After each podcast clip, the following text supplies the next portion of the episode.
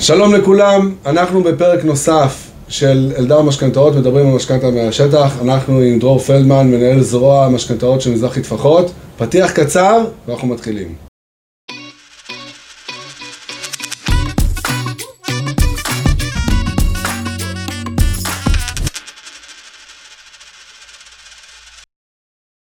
שלום דרור, בוקר טוב. בוקר טוב. כיף להיות פה בבנק מזרחי. כיף לארח אותך פה. אז uh, לפני שאנחנו מתחילים, למי שלא מכיר אותך, אולי יש בן אדם אחד כזה בעולם, אבל אם בשבילו, תן איזה חצי דקה, דקה, מי אתה, איך הגעת לאן שהגעת, מה עברת בדרך. בטח יש כמה שלא מכירים, בואו לא נגזים, אבל uh, אני נמצא במערכת הבנקאית ובבנק מזרחי טפחות כבר 30 שנה, מהיום הראשון בתחום המשכנתאות. Uh, התחלתי לעבוד בתור סטודנט בירושלים, בבנק טפחות, דאז.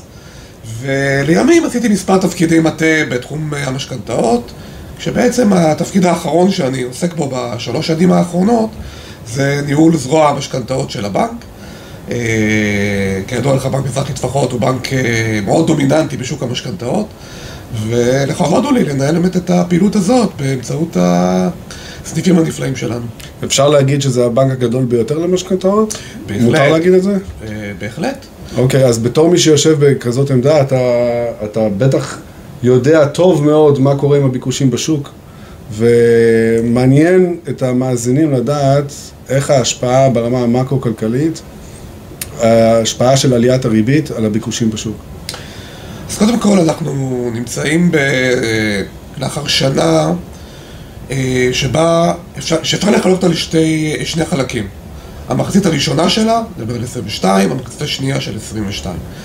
אה, אם נלך טיפה אחורה, אנחנו יודעים שכבר קרוב לשנתיים וחצי, אנחנו אה, בסביבת ריבית, היינו בסביבת ריבית מאוד מאוד נמוכה. הסביבת ריבית המאוד מאוד נמוכה הזאת הייתה חריגה. כלומר, אה, אנחנו היינו בריבית שקרובה לאפס בריבית בנק ישראל, כתוצאה מכך רוב המסלולים במשקום המשכנתאות היו בריבית מאוד נמוכה ואטרקטיבית.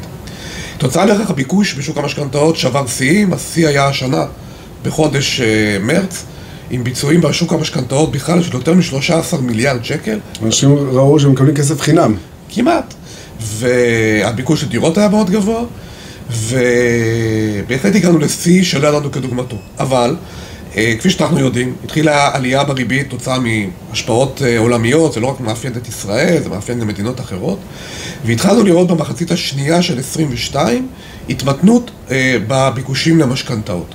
צריך להבין שבעוד שהריבית עצמה, זה מעניין, היום, גם אחרי העליות, ואפילו אם היא תעלה עוד קצת, היא לא ריבית מאוד מאוד חריגה בראייה רב-שנתית. כלומר, התקופה של השנתיים וחצי האחרונות היא החריגה, היא, היא, היא המוזרה, ריבית מאוד מאוד נמוכה. אני נמצא הרבה שנים במערכת, ריבית של סביב נגיד חמישה אחוז, הייתה ריבית נורמטיבית. אבל מה השתנה? גובה ההלוואה הממוצעת. כשאומרים איך אנשים היום הסתדרו עם ריבית של חמישה אחוז נניח, כדוגמה, כשאומרים, מה הבעיה? לפני עשר שנים גם אנשים הסתדרו עם הלוואה. רק שהדירה עלתה חצי. רק הדירה עלתה חצי, או, אתה מבין.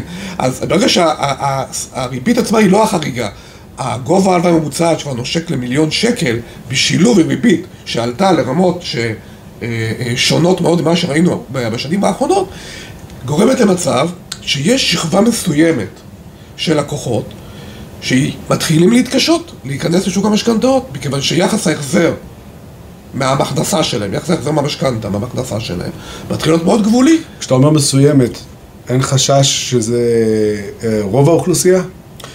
לא, כי צריך לזכור שהיחס ההחזר מההכנסה הממוצע במערכת הבנקאית הוא מתחת ל-30 אחוז.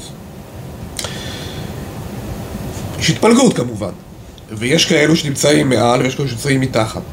Uh, עדיין הרוב יכולים uh, להתמודד עם משכנתה גם בריבית הזאת, אבל, כמו שאמרתי, יש קבוצה מסוימת, קשה לי כעת להעריך אותה בצורה uh, מדויקת, אני מוכרח לומר, אבל אנחנו עדים ליותר ויותר לקוחות, שלאחר שבשנת 21 הגדרתי אותה כשנה שבה אנשים ירדו מהגדר.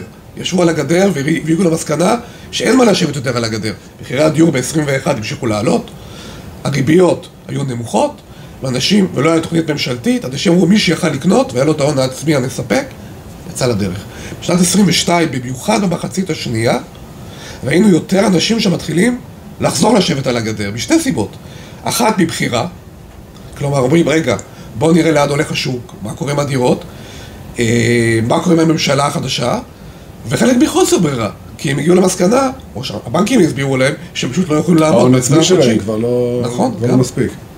אוקיי, ואז מה זה אומר במיקרו, כלכלה, אם ככה? זאת אומרת, אתם נפגשים עם המציאות שפחות אנשים אה, ניגשים לרכוש, התנאים מתקשים. מה זה אומר מבחינת הבנק והיחס שלו לשוק? האם אתם מקשים את התנאים או מקלים על התנאים? לא, תראה, אנחנו תמיד אה, מנהלים תהליך חיתום, תהליך בחירה, אה, בחינה של הלווה שהוא מאוד קפדני, זה לא השתנה היום לעומת מה שהיה בעבר. אבל ברור שכאשר אנחנו נמצאים בתקופה של ריבית עולה, אנחנו לא יכולים להסתכל על ההחזר החודשי של הלקוח רק היום. הלוואה למשכנתה היא לא הלוואה לחודש-חודשיים, היא הלוואה לשנים. ולכן אם הריבית עולה, אנחנו צריכים להסתכל על מדד, דוגמה- לדוגמה, הזכרתי את המדד יחס החזר מההכנסה. יש את המדד שהוא נכון להיום, אבל אם, אני חייב להסתכל עליו גם תחת ריבית גבוהה יותר, ולבחון את היכולת של הלקוח לעמוד בתשלום, כאשר הריבית תעלה והיא תמשיך לעלות לפי התחזיות לתוך 23, שאומרים חצי אחוז, אומרים קצת יותר, קצת פחות. ולכן מבחינתנו, האחריות היא להסתכל גם על המצב הנוכחי וגם על תרחיש של עליית ריבית ובחינת יכולת ההחזר של הלווים תחת התרחיש הזה. אז זאת אומרת שכן יש השפעה. אה, אה, השפעה, אבל ברמת, אה, ברמה שמקשים קצת יותר. בוחנים בקפדנות יותר. תראה, המילה מקשה זה מילה, אתה יודע, יש בה כאילו איזושהי כוונת... כוונת זדון. זדון, בדיוק. זה לא, אנחנו חושבים שה... לוקחים פחות סיכונים. אני חושב שהלקוח צריך, והבנק צריכים להיות באותו צד במובן הזה של לקיחת הסיכון. כי הלקוח בסופו של דבר מסתכן, הבנק כן. יש לו בטוח- בטוחה. המטרה שלנו לתת, תמיד הייתה, לתת הלוואות משכנתה ללקוחות שיכולים לשלם אותם.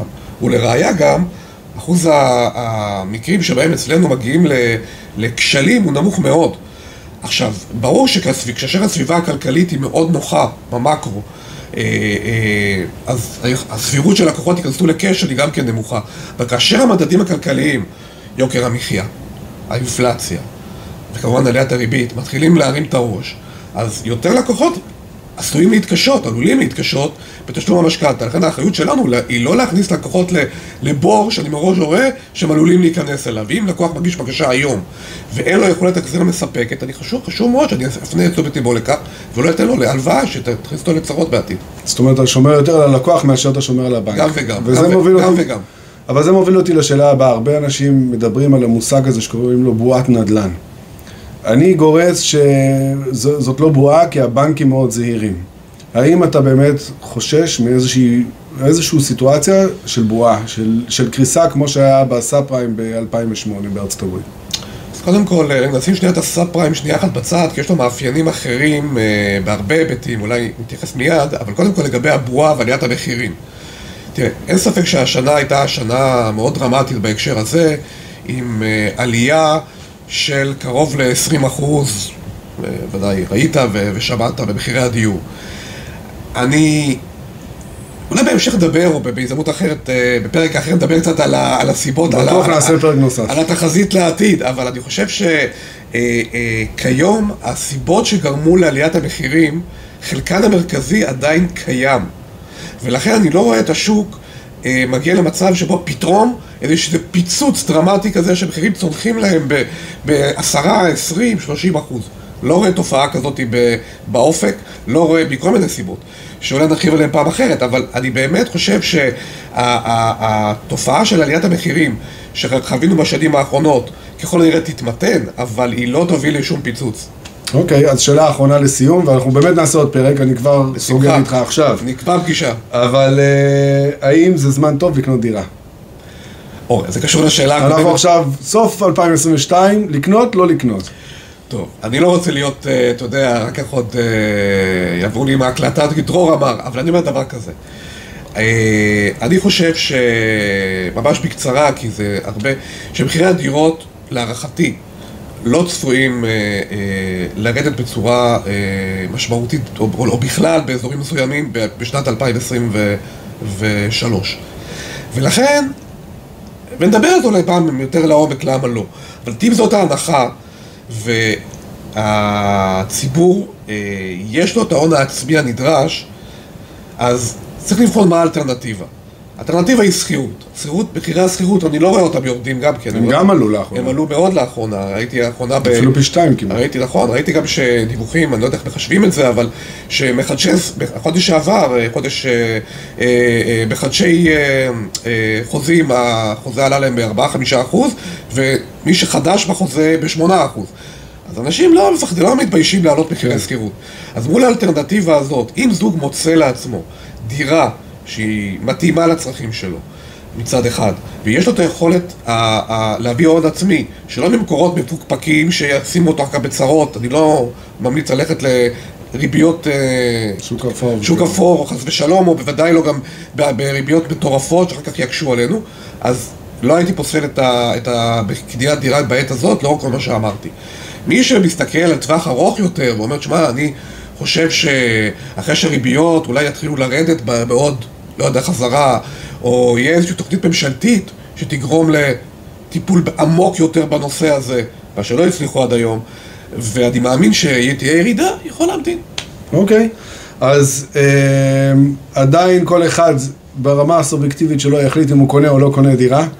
זה היה תענוג, אנחנו עושים פרק נוסף אה, על מה הולך להיות 2023, מה קורה בתוך המסדרונות של בנק ישראל. תהיו איתנו. דרור, תודה רבה. תודה רבה לך. אדם משכנתאות, מדברים על משכנתה מהשטח.